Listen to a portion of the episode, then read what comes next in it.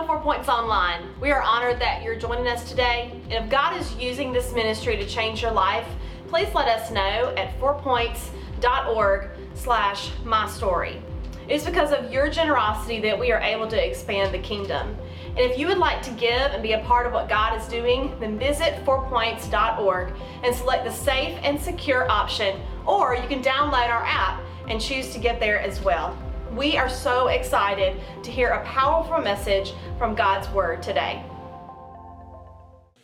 I've really enjoyed this series, Address the Mess, so far, and I'm excited about the last few weeks of the series. I really believe, y'all, that God's given us some stuff for the next few weeks that, with all my heart, leading up to Father's Day. Father's Day is the last 2 weeks from today, is the last part of this series, and I believe the next three and the first three as well have been something that you can take home. I just believe that there's some revelation, something new, like an aha moment that can take place in your life. And so if you're a guest with us, we're honored that you're here. Are we excited, everybody, that we got some guests in the house? We're excited that you're here. And I want to give you a quick review of what this series is all about, because everybody's got a mess in their life. And everybody wants a fix, but sometimes there's not a simple fix. Sometimes we just have to look ourselves in the mirror and say, all right, we're going to put our big boy pants on or our big girl pants on. Are y'all with me? And we're going to address this mess. And I believe Psalm 1 gives us such a great example of this, because this is what it says. Blessed is the man who does not walk in the counsel of the wicked, nor stand in the way of sinners, or sit in the seat of scoffers, but delights in the law of the Lord. And I'm going to use this at the end today, but this is where we find the law of the Lord today. I don't know if y'all know this, but back when David wrote Psalms, they did not have Bibles like we do. Do y'all know that? Amen. Some of y'all are like, are you serious, Pastor? Yes, I am serious. It was still being written. But it says that if we delight in his goodness, in his law, on the law of the Lord, and on his law, we meditate on it day and night. It's constantly on our hearts. It's what we think about. And we're like a tree as a result, planted by waters that yield fruit in its season. And some translations say by rivers, by streams. And its leaf does not wither. And all he does, he prospers. But then watch this. This is important. Both of these are so important today. And that's why, as a review, I want to show this. Because basically, the whole series is founded on Psalm 1. It says, the wicked are not so. They're like chaff that blow in the wind, back and forth, that drives away. And so here's what we got to do is we got to ask ourselves, are we delighting in the Lord? Are we doing it his way? Or watch this. Or are we hoping that maybe God can get us out of this jail that we're in? Are we hoping that maybe if I read my Bible, because I'm telling you, I believe a lot of people find themselves in this situation. That if I read my Bible, maybe God will make it all go away and make it better. That if I just do a couple boxes that I can check, then I won't have these messes anymore. Now listen to me. This is on purpose a little bit controversial because I like it. Come on, somebody. I like a little controversy. But God is not looking for you to agree with him because he already knows he's right. God wants you to delight in him, because he loves you so much. And here's what I found in my own life is a lot of times when my heart gets off, it's because I hope God will fix me, and I've lost the fact that God loves me deeply. And so one of the places that I find the biggest mess that we have, and y'all, this is where we get off base. This is where we find these like exit ramps is what it feels like for messes in our lives. If God has us a path that we're supposed to be going on, There's these quick exit ramps that are like, you know what, I'm just going to detour for a minute. This isn't a big deal. And then we find ourselves 10 years later going, holy crud, look at this junk that I've made. Is anybody with me today? We're going to address this one, and everybody better say something to me in here because y'all know what I'm talking about. We're going to address the mess of, everybody say it. Money. This is not a message on tithing, so everybody can take a deep breath. He's going to tell me to give more money. That's not what I'm going to tell you. I'm going to tell you that you can tithe and still find a mess in money. That's right, amen. Because God isn't looking for you to tithe. He's looking for you to delight. And if you'll love him, then tithing doesn't become something that this stinks, I hate this. It's really another word than stinks. I just don't want to be offensive, everybody. Sucks. But money, tithe isn't the problem, is it? Can we be honest with each other? Tithe isn't the problem. Tithe isn't the problem. Here's the problem. And this is the problem for every single person in the room. Like, I don't care if you don't have a job. If you do have a job, teenagers, I know some of y'all don't work yet. But all of us feel this. As a matter of fact, I'm about to tell you a story about my kid who is 6, who feels the same tension that I feel, and I just make fun of him when we're in stores. And so I feel bad now because I'm realizing that this is a lot about me. Is I ask myself this question, how much is enough? Like, when is money enough? When do I have enough? And right now, if you're not thinking never, then you're not like me, right? Because you could always use a little bit more. So let me start by saying this. Money's not bad. Money's good. But this becomes a problem for everybody like this. I don't know if y'all have kids, okay? So if you don't have kids, you're not even married yet. Like I said, we got some teenagers in the room. You may not understand what I'm talking about here, but if you'll put yourself in my son's shoes and not in my shoes, you can understand it because we all do this. What happens, parents, every single time you go to a store with your children? I mean, like, we fight at my house to see who has to watch the kids so the other one can go to the store, right? Because this is what's going to happen.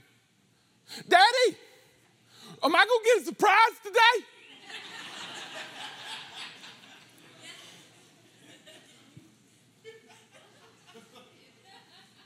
Now, y'all need to start talking to me right now because I'll start feeling bad if nobody else feels this way. I want to tell them in that moment, I got a dadgum surprise for you. It's a size 14.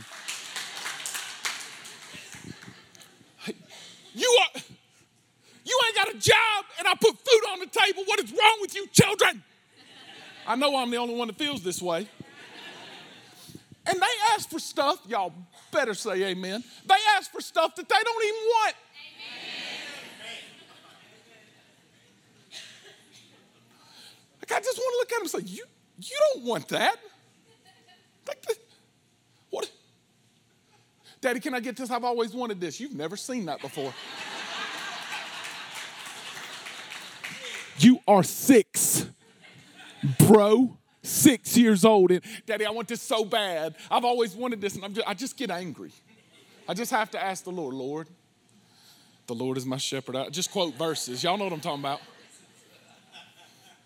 I'm going to slap somebody if y'all keep asking for something. I mean, we'll have interventions because y'all do this. We have interventions on the way into the store. Nobody's asking for anything today. Y'all know that it don't work. It ain't ever worked. And you give them the stank eye and it don't. Did I just hear you ask for something? And then we all probably, maybe y'all don't, maybe y'all are the ones that buy everything, and that's awesome. Y'all are just the credit card machine. But every time we try to reason with our children, like the 6-year-old's gonna figure this out. And I say, son, look at all your toys. Come on. Look at all your toys. Look at them. I mean, just think about all the children that wish they had what you have. And we go through this whole, I mean, come on. I'm a little bit embarrassed by this conversation that we're having because that's what this is. And and what I'm trying to do in this conversation is I need y'all to think like I think right now because I don't understand how you think because you're crazy. Daddy, I've always wanted one of these. Can I get these? And you're just looking at them going. And we get back in the car, and then you have the whole way home as an intervention. And you get home, and you have them in their room, and you talk to them, and you show them all their stuff, and you say, how can you not understand that you already have? Everybody say it. Enough. And it's funny. It really is frustratingly funny. Until I start thinking about my own life in relation to my kids. Till I start thinking about my own life because I think to myself, all that has to happen for me is for you to get something. And all of a sudden my mind starts wandering. Why don't I have that? I start changing definitions of the Bible, right? Because the Bible says that in all I do, I'll prosper. So that means I should have what you have. And then even in my prayer time, I've noticed this about myself, that I'll start saying things like this. God, I've always wanted. And the thing that I get so frustrated that I want interventions with my own children about become my own life in my conversations with my Heavenly Father. I don't know if y'all saw the video that we made for this this series that we're doing for the kids. We had a lot of fun making that. It was pretty natural for me, just to be honest with you, because my whole get into character thing was, let's do what Haston does when he doesn't get what he wants at the store, right? So pretty much pitches a fit, whatever. And I laughed at myself because I was like, you look so goofy, bro. That's ridiculous. And then I thought to myself, I really don't get on the floor and pout when I don't get what I want. I just take it out on other people. Right? I just take it out on other people. Can I go a little bit further? I don't have to ask. I'm just going to, but I wanted y'all to say yes. You know what we do in situations like that? Is then we start taking out credit cards because we think to ourselves, I got to get what they got. This is the difference between our children. We can actually not let our children go buy everything. But when we're undisciplined in our own lives, we're so desirous of more that we just go get it. I don't think credit cards are bad, by the way. If you can be disciplined with them, you pay them off every single month, you can actually get benefit from it. The problem is most of us are not disciplined. And we find ourselves in messes of debt. We find ourselves in messes of, I've got to have more right now. We find ourselves in messes of the generation before us, when there weren't credit cards, there was just layaway. We laugh about layaway now when that's not a bad option, everybody. The only thing I can think in my life is I need a little bit more. And if I just, watch this, could have a little bit more. And listen to me, if that's how you feel this morning, you're in danger. You're in danger. Because what I see in Haston and what I see in Lainey, I cannot see in me. And I just want to show you what Paul instructed Timothy at the end of his life, at the end of Paul's life, when he's kind of handing the keys off to Timothy and saying, you're about to be the guy. In 1 Timothy 6, he gives him such an interesting thing that I think if we're not careful, we can read this out of context and miss the whole point of what he's saying. In 1 Timothy chapter 6, verse 9, he says, but those who desire, everybody say desire, to be rich. Now, I need y'all to talk to me. Is it bad to be rich? No. Say it again. Is it bad to be rich? No, it's not bad to be rich. What? He does not say, so those who are rich. He said those whose deepest desire, those who burn with passion, I've got to be rich, fall into temptation and into a snare. So he doesn't just say, I'm just going to give them one. He said, I'm going to give them two pictures. It's a temptation and a snare into many senseless and harmful desires that plunge, this is unbelievable, y'all, that plunge people into ruin and destruction. And then he says this in verse 10, for the love of money is not the root. It doesn't say the root. It says it's a root. It's a taproot that goes down into your soul like the Holy Spirit is supposed to be, because we have the fruit of the Spirit. And so we want the root of the Spirit, right, to dig deep into us. But instead, the love of money becomes a root of all kinds of evils. Let me stop here just for a second and tell you this. I was studying this, thinking through how much is enough. And I bet you y'all will be able to understand what I'm saying right here. If we could have logic in times of money situations, money crunch, money frustrations, being overwhelmed with money, if we could have logic come into play, which oftentimes it cannot because of the description that Paul gives here, we wouldn't lose our minds the way that we do. Y'all, I have almost had fist fights in my earlier years. Listen to me. Been so angry with people, and I wish I could tell you it was over tens of thousands of dollars, because I feel like I would feel better if that was the case. Sometimes it was over $20. Like some of the maddest times I've ever been is when I thought I got, excuse my word, but this is how I felt. When I got screwed out of, like, I think about stuff that's broken in my home and fights that Lee and I have had. It was not the value of that item. It was that I was dealing with the love of money and I lost my ever-loving mind over it. And it led to things that I would never do if I was right with the Lord. But my desire became so much that I needed this, that I wanted this, that I did this. And I bet you most of y'all know what I'm talking about because something takes place and you lose it. When in the grand scheme of things, $100, y'all, is not that big of a deal. But because we can't have reason in this situation, we are ready to kill somebody over this. And I'm not even trying to be funny. And he says, it is through this, everybody say this. It's through this exact, this craving that some have wandered away from the faith.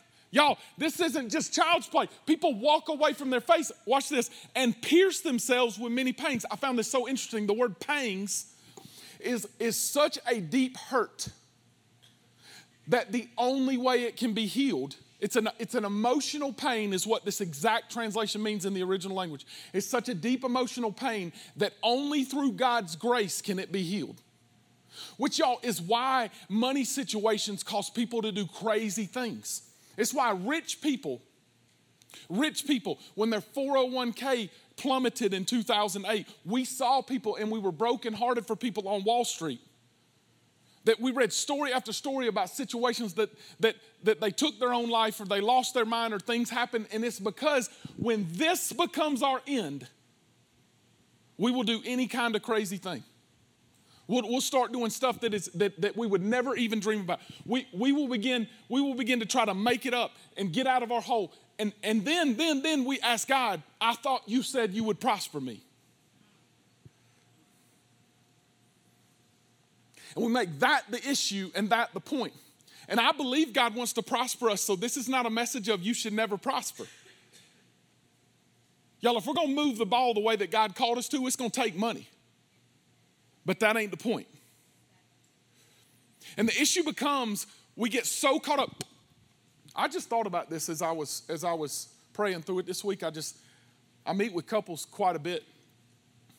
And one thing that I've noticed is if there's communication breakdowns, because a lot of times people say it's communication problem, it's a communication problem. It's actually a not enough problem. And I was trying to think of examples of times that I can remember where money was not at the centerpiece of the issue. It can be simple stuff like, I don't think it's wrong to have separate checking accounts. I know people have businesses, and I don't think that's wrong. Lee and I share an account, but it's whatever works for y'all is what I think the best way to do it, if you communicate. But there's people that have totally separate lifestyles, and they find out this stuff, and there was never communication taking place. And almost every time, she spends too much money. He spends too much money. They always want more. They always run off to Harrah's and spend tons of money at the casinos. They always run off and buy. And listen, I thought about this one as well.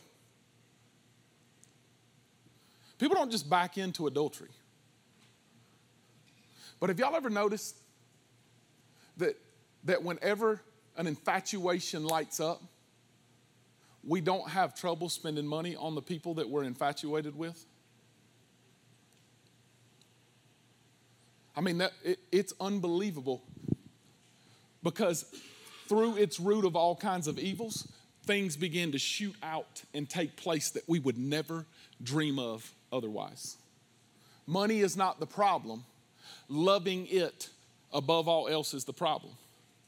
And I can tell you how we can know if that's the case for our lives today.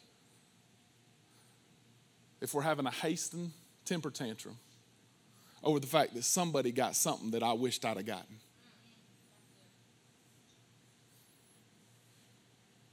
Because what I like to do is say, God, if I just get more, listen to me. If I just get more, I'll use it for your glory.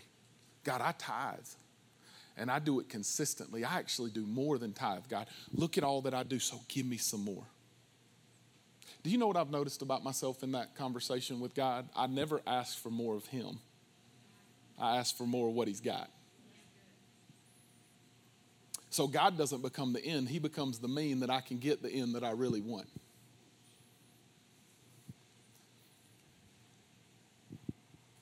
And using the vehicle that is called Jesus, I hope to get my God, which is money. Let's call money what it is: possessions, things, stuff. You know, the Bible teaches us that we should not pray for things, that if we seek first the kingdom in Matthew 6, seek first the kingdom and his righteousness, all these, what's the word? Things will be added unto us.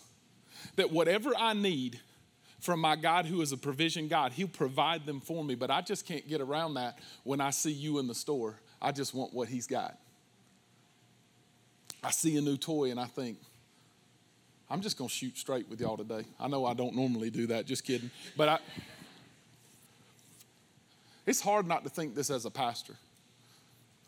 This past Thursday, we toured a church in Athens, Georgia. It was beautiful. And we were looking at stuff because we're about to meet with architects, our architectural firm, Equip Studios, and begin to really design our building for a half a mile down the road. So we're walking around this building, and I'm looking going, this is insane. I mean, they got more money in AV and all the toys and sound and stuff that we're going to spend down the street.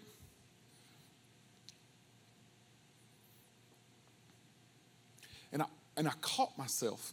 And this is what's so ironic about it. I caught myself feeling sorry for myself and having an internal hissy fit, pitching a fit.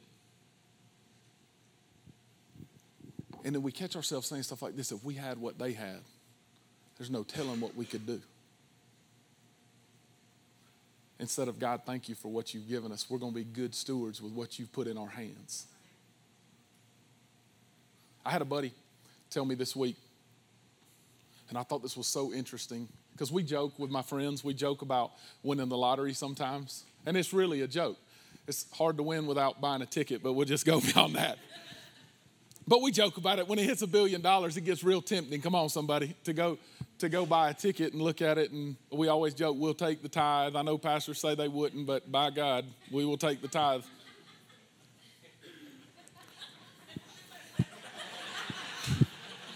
In Jesus' name. But then this is what he told me, and I just sat there. We were meeting at Starbucks, and he said, I wasn't praying, what could I win the lottery? I was asking God sincerely, is it cool if I buy a ticket? Because I just didn't know. I felt like it was pretty neutral. And he said, I felt moved in my heart that the Lord said to me, the worst thing that could ever happen to you is for you to win the lottery. Amen. Because you don't steward the few tens of thousands that come through your bank accounts right now well, so you'd become a crazy person with millions. And I just thought, I've never really thought I was going to win the lottery. But I am a lot like Haston. And then you got to start wondering, where'd he get that from? You know what I mean? Where'd he get that from? Where in the world did my son get that? So how much is enough, y'all? Like, it's a frustrating question because it's never enough. It's never enough. I was going to end a different way. And as I was praying this week, I just felt really led to move to Matthew 13. So let me tell you about Matthew 13 real quick. Matthew 13 is this passage that talks about the kingdom the whole time. I love so many of the stories in there. But the very first thing is called the parable of the sower. And then if you skip down to verse 18, Jesus gives an explanation of what this means. And y'all, I think this is such an unbelievable picture of how we can know if we got enough and why we're so far off. And look what it says. In Matthew chapter 13, verse 18, this is the Passion Translation, which I love, y'all. It says, now you are ready to listen to the revelation. Everybody say revelation. Because there's a difference between reading the Bible and having it revealed to our hearts.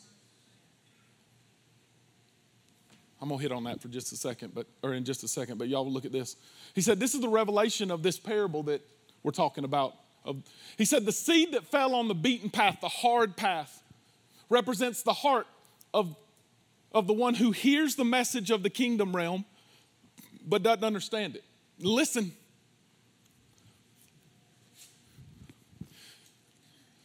He said, this is what this is about. Anytime that God's revelation comes on your life, because I think everybody in here will know what I'm talking about.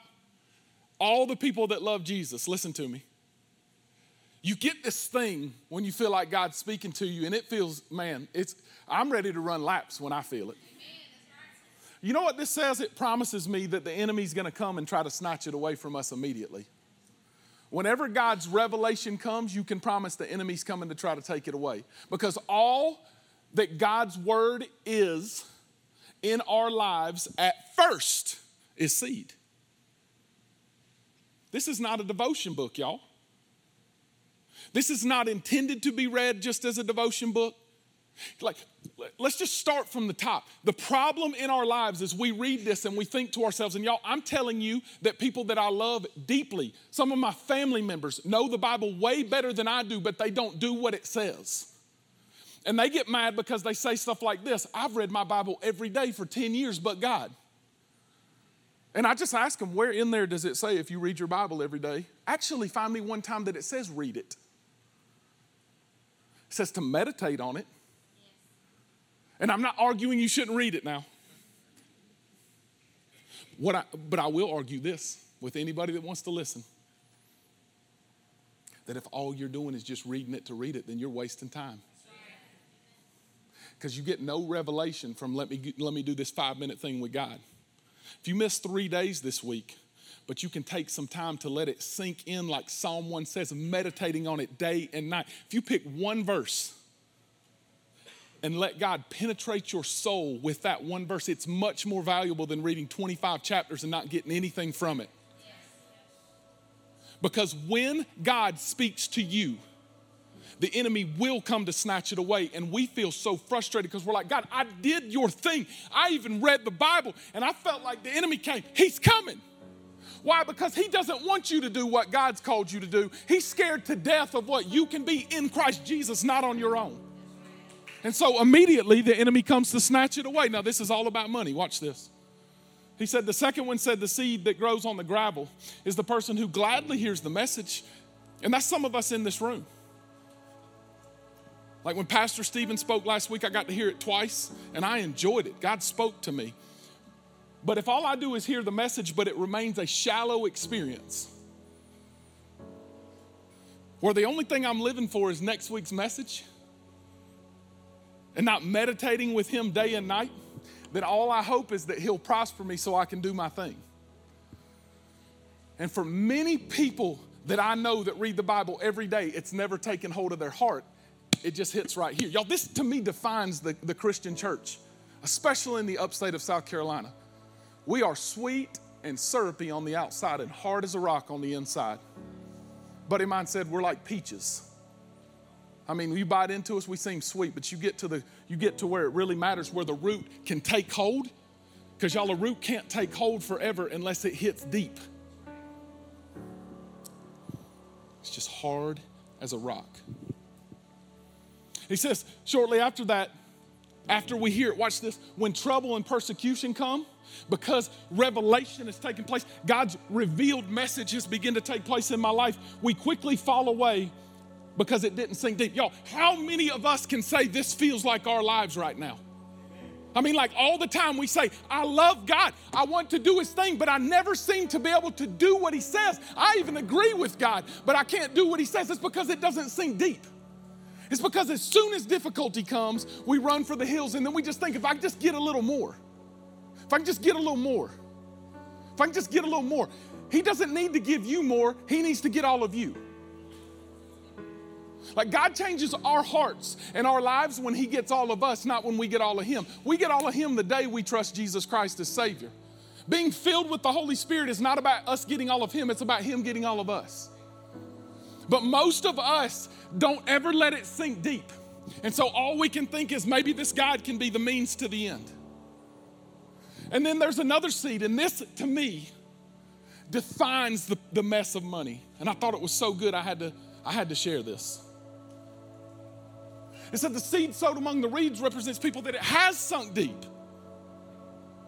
But we're so busy. Look what it says. But all of life's busy distractions, we have a divided heart. That's literally what verse 4 of Psalm 1 says, that we're like wheat, that we're double-minded in all of our ways. And our ambition for wealth, is that not crazy? Our ambition for wealth results in suffocating the message. There are people that are listening to me preach right this second that what God's plan for your life is so grand. It's so unbelievably amazing that if I could explain it to you, you would be afraid it's so unbelievable. But this word suffocating in the original language actually means you are cut off. Listen, you're cut off from God's provision, which means you and you alone are capable of providing for your needs. But all we can do is surround ourselves and think about, I've got to have more. God, if I could just have a little more, I could do your message. I could do your thing. If you would just give me a little more, I need one more. I need one more. I'm going through the line. God, one more. Stop. I mean, I literally felt this week in my office. Mark, stop. Today you've got all you need. I need all of you. Distractions are everywhere. We can't even see this distraction. We're so blinded by the weeds in our lives. And look what it says happens. That spiritual fruit cannot form. Isn't this a frustrating thing? I just want to love people because God said everyone can know that I'm his disciple if I love one another, John 13. And so God, I just want to love people, but I'm so distracted by wanting more that I'm suffocated from his love. The only love I can show people is my own, and y'all, it ain't good. Because that love can switch and turn all you gotta do is sneeze wrong and I can get mad at you. You know what I'm talking about. But here's the good news. This is where this message gets good, everybody. It says, but there's one kind of seed and one kind of heart, that when the two interact together, it's not just surfacey. It's not clouded and choked off with the distractions of our lives, trying to have a little bit more. It doesn't just bounce off because we're so hard. It says there's a seed that fell on good soil.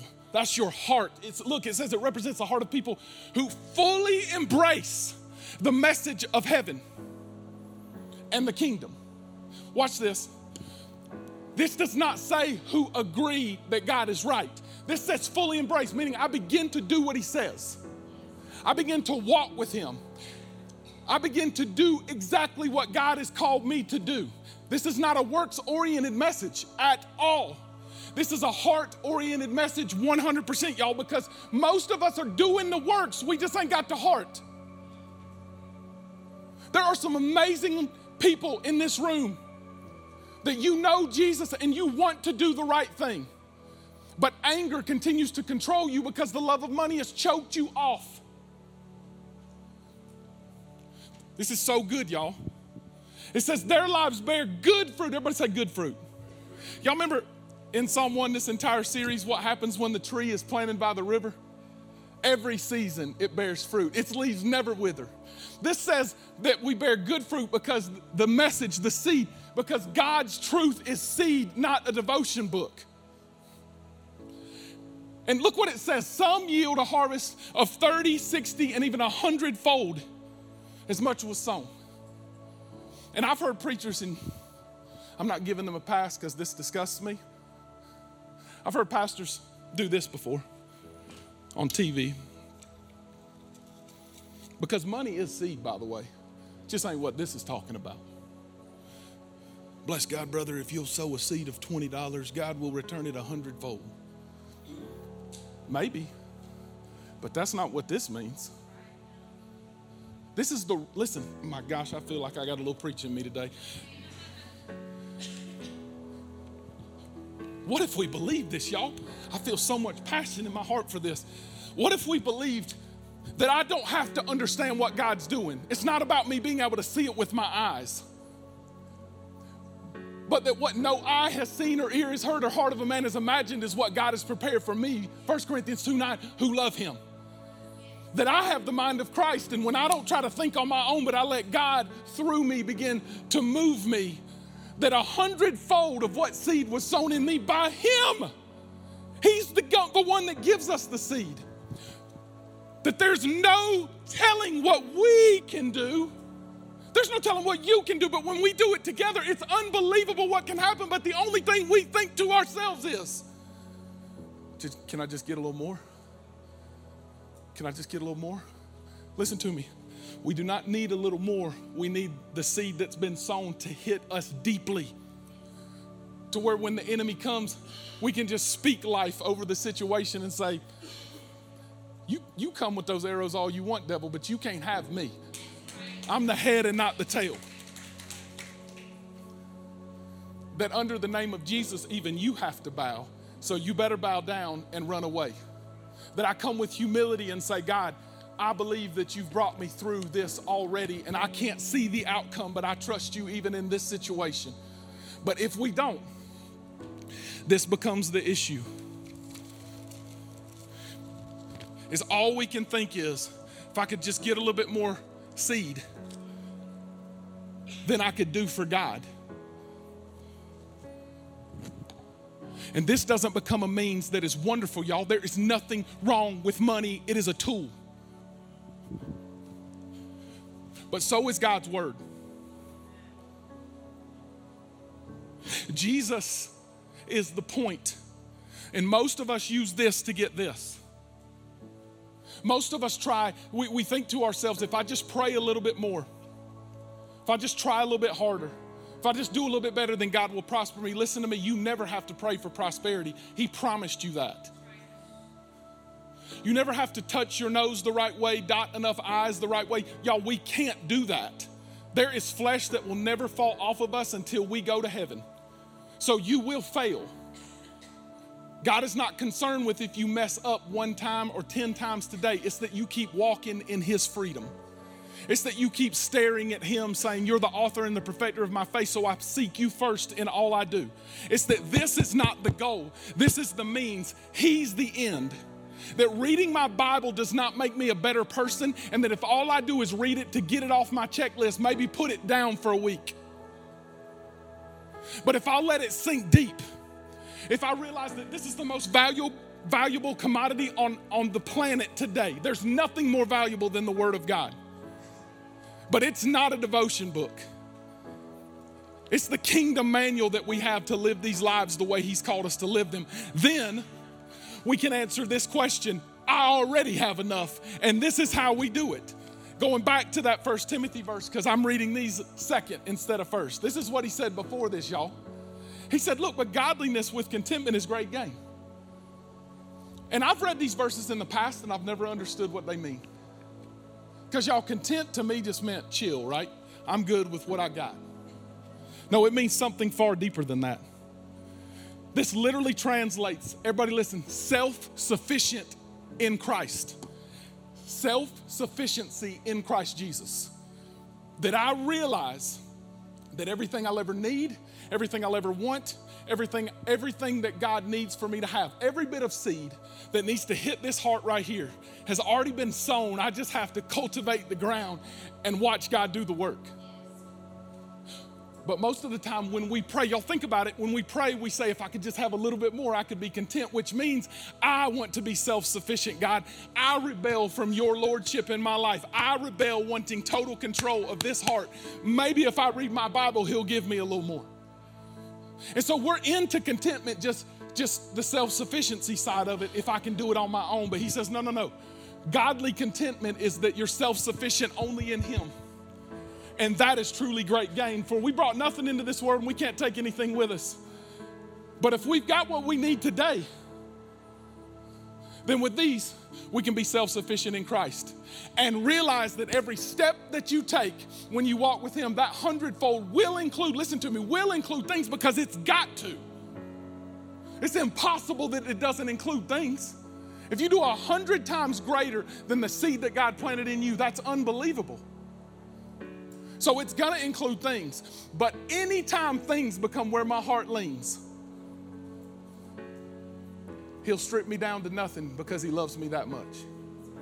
He'll let me hit my lowest point because he loves me so deeply that he wants my heart to seek him first, to yearn for him first. And so the place that I have to land in my own life is, and this is easy to preach, y'all, but God doesn't need us to preach it. He needs us to live it, to believe it, to let it sink deep, to realize that this is the truth, is that Jesus is enough. That Jesus plus nothing is everything. That is not just good preacher talk. That is the reality of our lives, that there's nothing like Jesus. That he is the lover of your soul, and on your worst day, he loves you. And he knows the mess that you're in, but he rescues you in your mess. You've just got to say, God, I can't fix this anymore. I can't keep trying to buy my way out, think my way out, do my way out. I'm tired of this marriage situation because we fight over money all the time. I'm tired of every time I go to the store, hating going to the store because I got to spend money. Money is not bad until it controls who we are. And I'm just convinced that in God Blessed America, it is defining the church. Because we are angry people because it never takes root. And I came to tell you today that the only way your life can change is not a good message.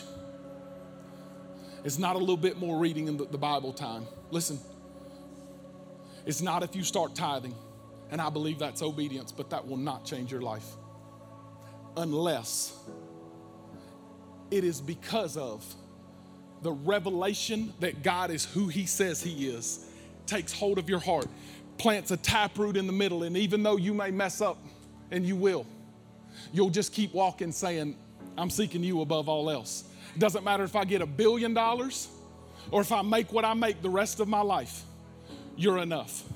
You'll provide all my needs according to your riches in Christ Jesus. I start speaking scripture over my life. I'm not afraid of what people will say about me or do anymore. I believe what he said, and I will walk this way. And if people don't understand what I'm doing, I'm going to keep walking, everybody. Now that is when Jesus is enough.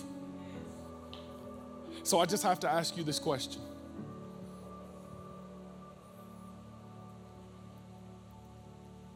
If you could answer this question honestly, is Jesus enough? I'm not asking you to agree that he is. I'm asking you to answer, is that the definition of your life? Does this define who you are? Or, Daddy, can I have another one? Daddy, can I please? I've always wanted. Is that really the definition of your life? Because if you can answer this question, I believe you can begin to walk in freedom when you'll let God begin to change your heart. Will you pray with me? Lord, I pray that you just move.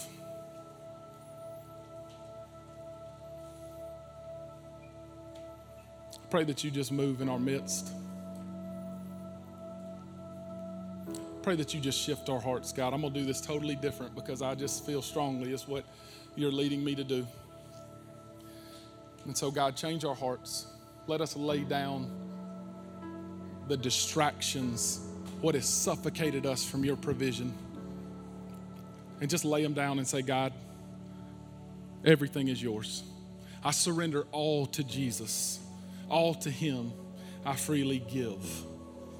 Lord, we give because you gave first. God, I feel such a passion and hurt for people in this room that have heard the message and they've liked it when they heard it and they agreed with it, but they have had so much issue and turmoil and hardship. Lord, those don't go away. We're just rooted in you, and our tree is firmly planted. We're built on the rock, and no matter what comes our way, on Christ, the solid rock, we stand. So God, I just pray right now that you'll just move in the hearts of our awesome people. In Jesus' name. I want everybody to look this way. At the end of this message, and then the song, and even right now, our prayer team will be down here. We'll be down here and we'll pray with you. I want you to do it. I don't want you to raise your hand and tell me you want this message today. I want you to make the decision in your heart. I'm so tired of running. And I want you to bring it down here and lay it at the altar. There's nothing literally to lay down, but, and I don't know if anybody will move, y'all, and if nobody moves, I'm cool with that because I believe I've done my deposit. But I believe there's some people that you feel gripped in your heart right now. Y'all, what's good enough to keep you there? Because God's love for you is worth it. It's so good. Come down here and say, I'm tired of control and I'm relinquishing control in Jesus' name. We will pray with you. We will help you take your first steps with Jesus. Some of you need to get saved. We want to walk with you in that, but I don't want you to raise your hand today. I want you to make a move. I want you to come. You can come anytime. You can come when the service is over. You can come right now. But I don't want you to stay put if you feel like you're in jail today and you want Jesus. So as we sing, you come.